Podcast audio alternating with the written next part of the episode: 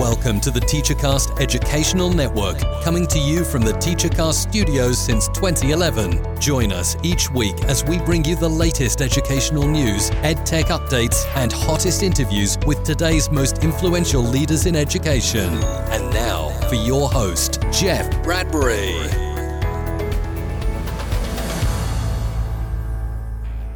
Hello, everybody, and welcome to the TeacherCast Educational Network. My name is Jeff Bradbury. Thank you so much for joining us today and making TeacherCast your home for professional development. This is TeacherCast podcast episode number 222, and today we're going to take a look at digital learning from a slightly different point of view, an overseas point of view. I have a fantastic guest today. He's the CEO of Impero Software. I want to bring on to the show today Mr. Justin Reilly.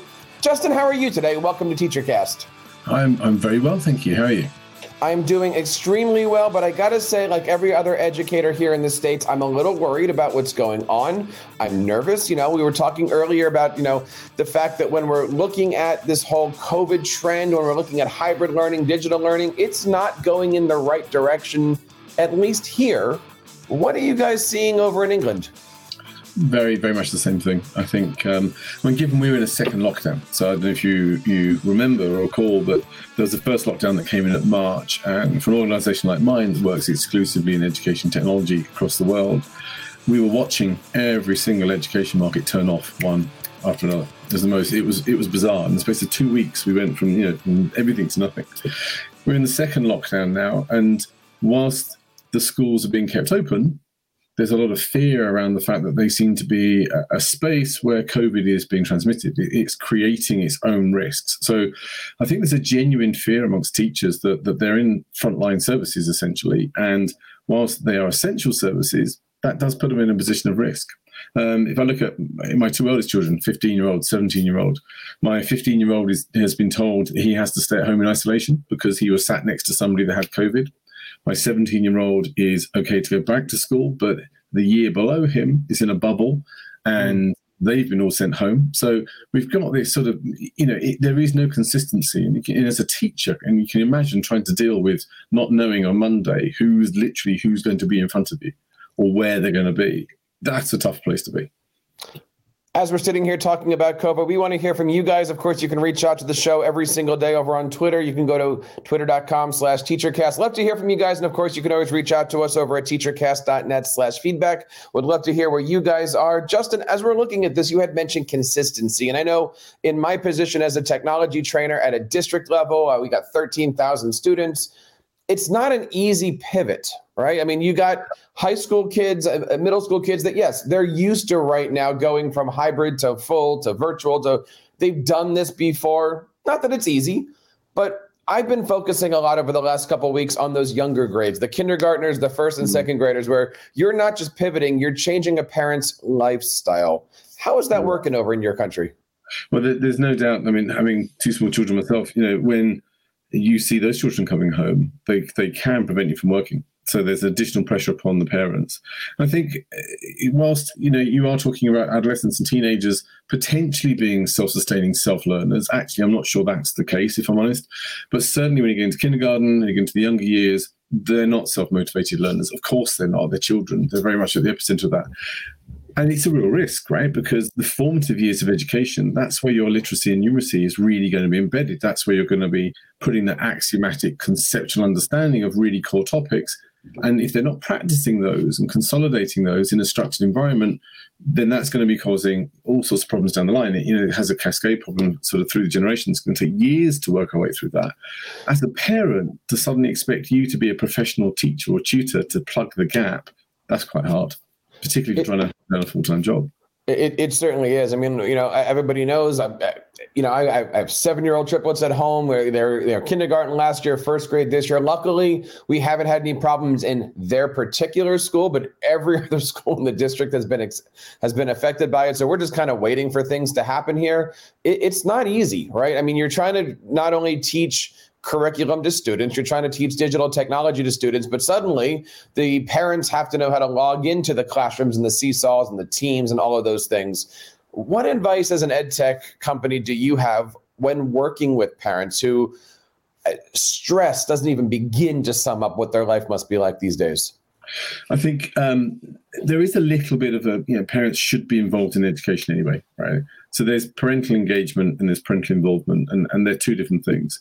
Engagement being sort of keeping an eye on what's happening within the classroom, what's happening with their own children and how they're developing. Involvement being exactly that. You're actually directly involved in what's happening within the lesson and the structure of the lesson. We've thrust an entire generation of parents into parental involvement. And I'm not seeing an awful lot of guidance or support coming out from any central government. And I'm talking globally, I'm not just talking within the US and the UK. There doesn't seem to be the same scale of support that one would like to see to help them to cope with that. Now, where did we go to get that? So I'm a teacher, you're a teacher, we've got a background in the classroom, we understand. But even so, teaching your own children on subject matter that you perhaps aren't quite so familiar with is entirely different to expecting them to, to go and learn something on a subject matter that you're comfortable with. You know, it is different. So my, I guess my first and best advice would be get comfortable with the curriculum matter, particularly if it's younger children, understand the subject matter, be comfortable asking questions and obviously reach out to the teachers and other parents to get advice. You know, we're not doing this alone. It, it feels like it, but we're mm-hmm. actually we're not in this alone. We're all going through the same situation it's really about building that community, right? We talk about it in the teaching space of building a PLC or a PLN, but really one of the things that I know our, our district is focused on is parent engagement, community engagement. We even created something called Parent University, where it's teachers helping parents understand things. We're bringing in other ed tech companies to teach how are they using their applications in the classroom, just to kind of ease the burden of parents needing to know everything. Hmm. What are some of the things that a school district can do in your mind to help out ease that tension in the community bring people together? Is it a resource? Is it a video channel? Is it is it face to you know virtual face to face like what do you suggest? How, how do we bring in the parents here to, to keep everybody together? It's, it's a little bit of all the above isn't it? Because there's definitely a need for some immediacy you know, a chat facility or, or working through a learning platform of some description where if a, a, parent is struggling with a particular topic, then contact straight away, ask the question, get the immediate answer, go and support that. So we certainly advocate live chat as being one of those mediums. We provide um, a combination of, of well-being software, but also classroom management software, and ours is deliberately designed to be entirely remote. Now, there's other packages out there that do the same thing. We would strongly recommend the districts investing in remote learning because then you can have a combination of the teacher delivering live lessons with the parent taking almost a, a learning support assistant role. That's a much more comfortable place to be. And, and that really releases the power of parental involvement, as we were talking earlier.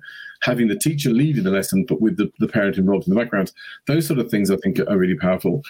And also give people sight of the curriculum. One of the things that the I've noticed, and it might be a personal experience more than, than a, a global one, but we don't get to see the curriculum that our children are going through and we don't get to see the, the detail behind that curriculum very often. It tends to be very thematic rather than like, you know, we're doing volcanoes, we're doing Romans, you know. Mm-hmm. But actually, what is it we're, we're learning within that? And what can I do to include that in general conversation? You know, the idea of a structured lesson is sort of dissolving somewhat because it, it, it's not a bad idea to be able to bring these conversations to the dinner table if you're going for a walk or, you know, and some of the, the some of the really good lessons that I've heard about and really good experiences I've heard about have been where teachers have been providing materials to parents to enable them to stimulate the conversation elsewhere. You know, if you're going for a walk with the dog, take the children with you, talk about what's going on, you know, what do you observe, shapes, whatever it might be. Those sorts of things can be really powerful, really powerful and very engaging for the parent as well, and certainly less threatening. I, love the less threatening angle of that because one of the things that we're working on in our district is just this the struggle for do we pull the trigger and take everybody offline? Do we stay in? One of the things that I think all school districts are realizing is that the virus is spreading not in class, but it's spreading at home with people getting together. I mean, there's campaigns mm-hmm. all over the country right now of, you know, be aware that Thanksgiving is coming up. Don't bring 100 people into your house. It's just going to not be good over the next couple weeks. Yeah. We really are trying to say to our students here, at least in my district, that you know the safest place sometimes is in the classroom because it is a controlled environment. But when it comes to this, we have these issues of what happens when students are at home. You know, we have bullying we have students getting together. We have students not actively engaging in classrooms. We have all these social and emotional. Talk to us a little bit about some of the work that you guys are doing, especially, and we'll get into the work that you're doing with Impero. But why is it important to, to be considering student health, student well being, student activity, and engagement when it comes to making these difficult decisions about COVID and instructional learning? If we sort of step it back a little bit, you know, if you uh, uh, any teacher or any parent is a child's well-being going to influence their attainment and their success in the classroom and learning? Nobody would question that the two are intrinsically linked. Clearly, they are. And if you ask the reverse question, you know, is their attainment directly for you know, sort of in some ways influencing their well-being? Yeah, absolutely. Of course, it is. We, we we know that's the case, right? That's intrinsically there.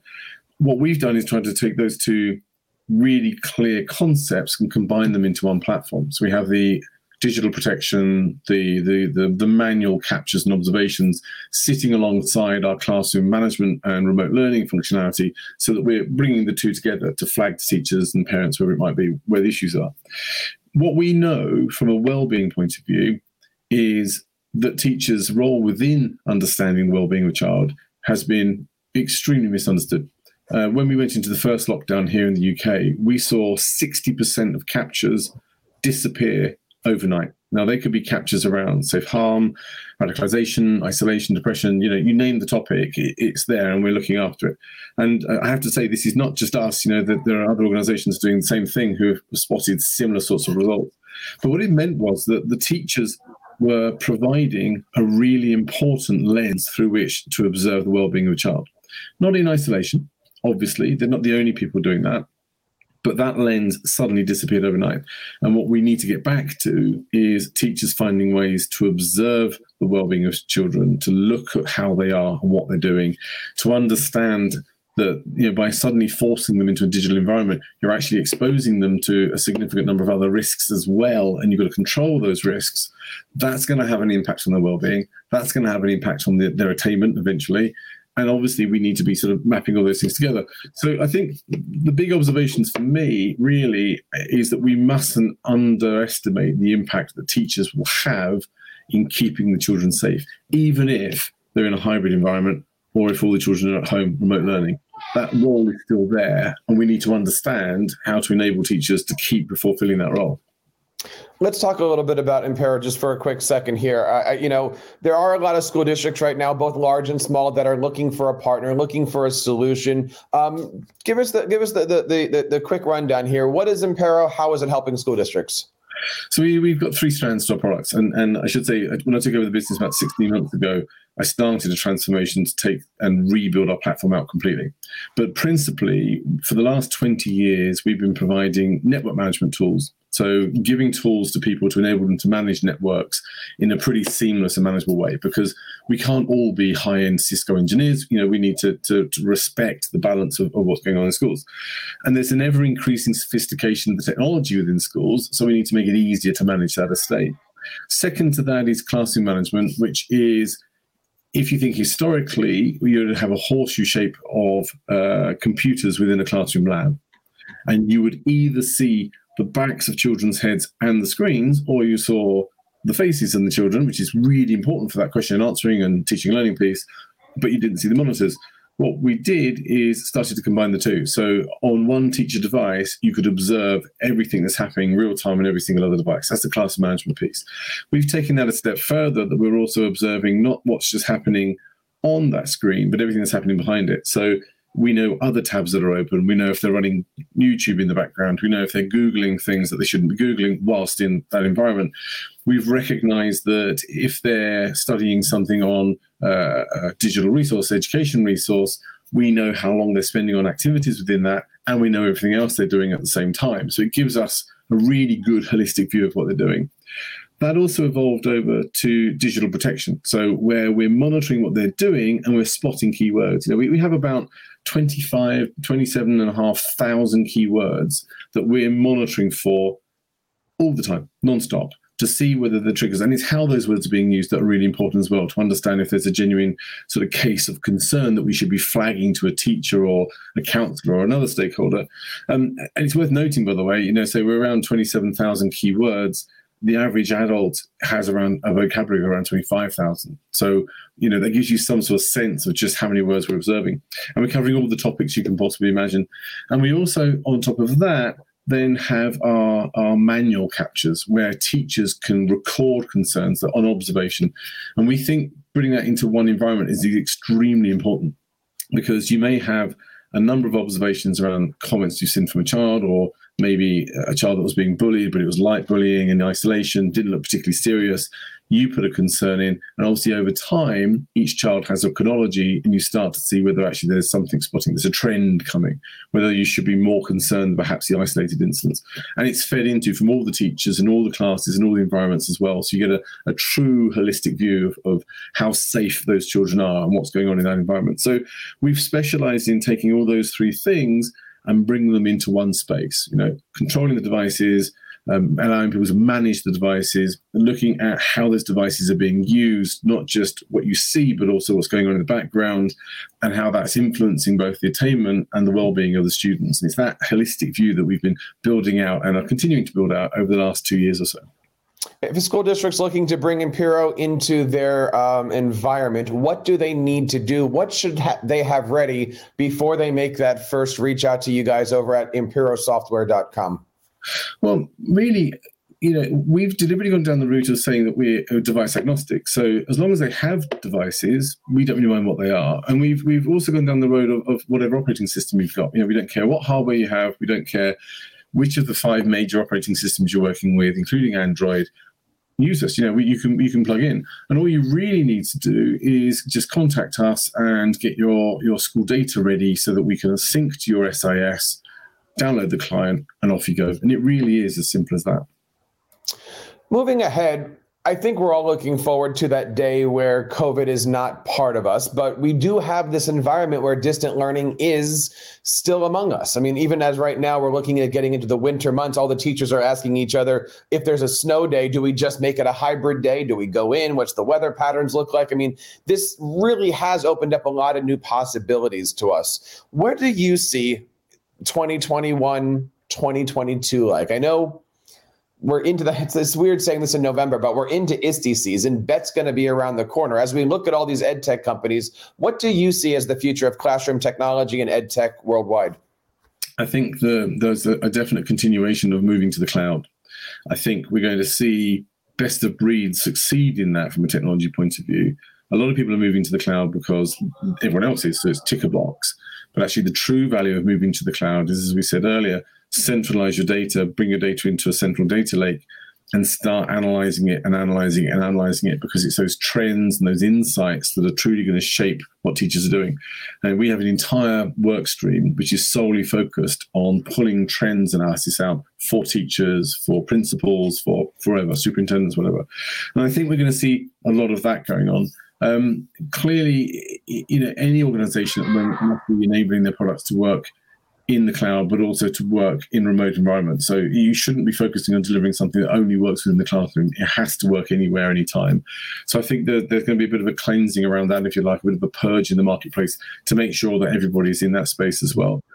And I think, and this is where I think I get really excited. Actually, there's going to be a lot more integration you're going to see partners coming together. You're going to see learning platform providers or LMS providers teaming up much more with the SIS providers and assessment engines and digital content because you can't have that managed by a teacher in a classroom if everybody is in 30 different locations.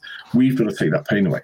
We've got to make sure that it's really easy for teachers and parents, whoever it might be, to access that same bit of technology. So I think we're going to see a big push towards uh, organizations with very different technologies coming together to provide a, a, a sort of a, a unique but coherent solution it's interesting to see where the trend has gone. I remember a couple years ago at ISTE, it was, "Hi, here's my company, and I do these 35 things." And then a couple years later, it's, "Hi, here's my company, and I interact with 35 different other you know companies." You said the student information systems, the learning management systems. It is really nice to see people are really digging in and saying, "We do this well," and we're giving a hug to Microsoft, we're giving a hug to Google, we're giving a hug to to to uh, to, to Clever, all these different places out there. Where do you see your company going in the next couple years? I mean, obviously, right now the big thing is this monitoring software, making sure that teachers, districts know what's happening. What is the future of this industry?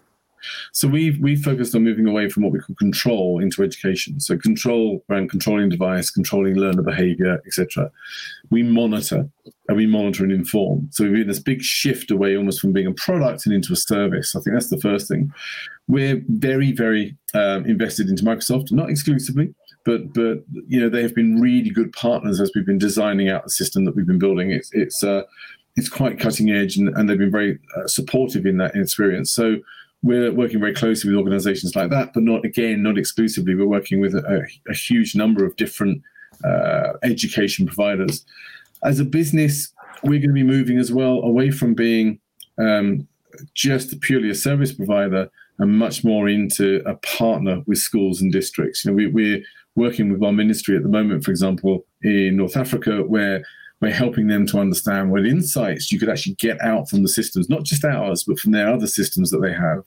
And we're becoming a backbone to all those different products and services so we can understand and deliver something of much greater value than we can do in our own independent right. So it's about us coming together with whoever is in that ecosystem already to partner to deliver more to those teachers and to, to the, the curriculum leaders. So for us, we're definitely pushing into that space. And again, as I said earlier, uniquely for us, we're looking at the combination of device management, well-being, and sort of curriculum management because we see that that bringing those together into one space is going to be much more impactful as well. Justin, as we go through the, the next couple of months, I'd love to have you back on, especially as the world changes, as the educational landscape changes. I know in the country here, we're looking forward to having a, a new educational system and a new educational leader. And I'm sure that's going to be bringing in a lot of challenges as we go through here. Would love to invite you and Impero back on to talk about what's happening in your country as our country continues to evolve. Happily. We've been here talking to Justin Reilly, CEO of Impero Software. Justin, where do we go to learn more about the great things happening at Impero? www.imperosoftware.com. Uh, all our services are on there, and you can find out about us. And we're all over social media, so you only have to, to Google us, and we'll pop up. And of course, all the links are going to be over on our show notes page. This is episode number 222. And we want to say thank you to Justin and everybody at Impero for coming on today. And on behalf of Impero and everybody here in the TeacherCast Educational Network, my name is Jeff Bradbury, reminding you guys to keep up the great work in your classrooms and continue sharing your passions with your students. You've been listening to the TeacherCast Educational Network, hosted by Jeff Bradbury. Please reach out to the show with all of your questions on Twitter at TeacherCast or online at www.teachercast.net. Be sure to subscribe to our podcast so you don't miss any future episodes. And please take a moment to write a review in the App Store.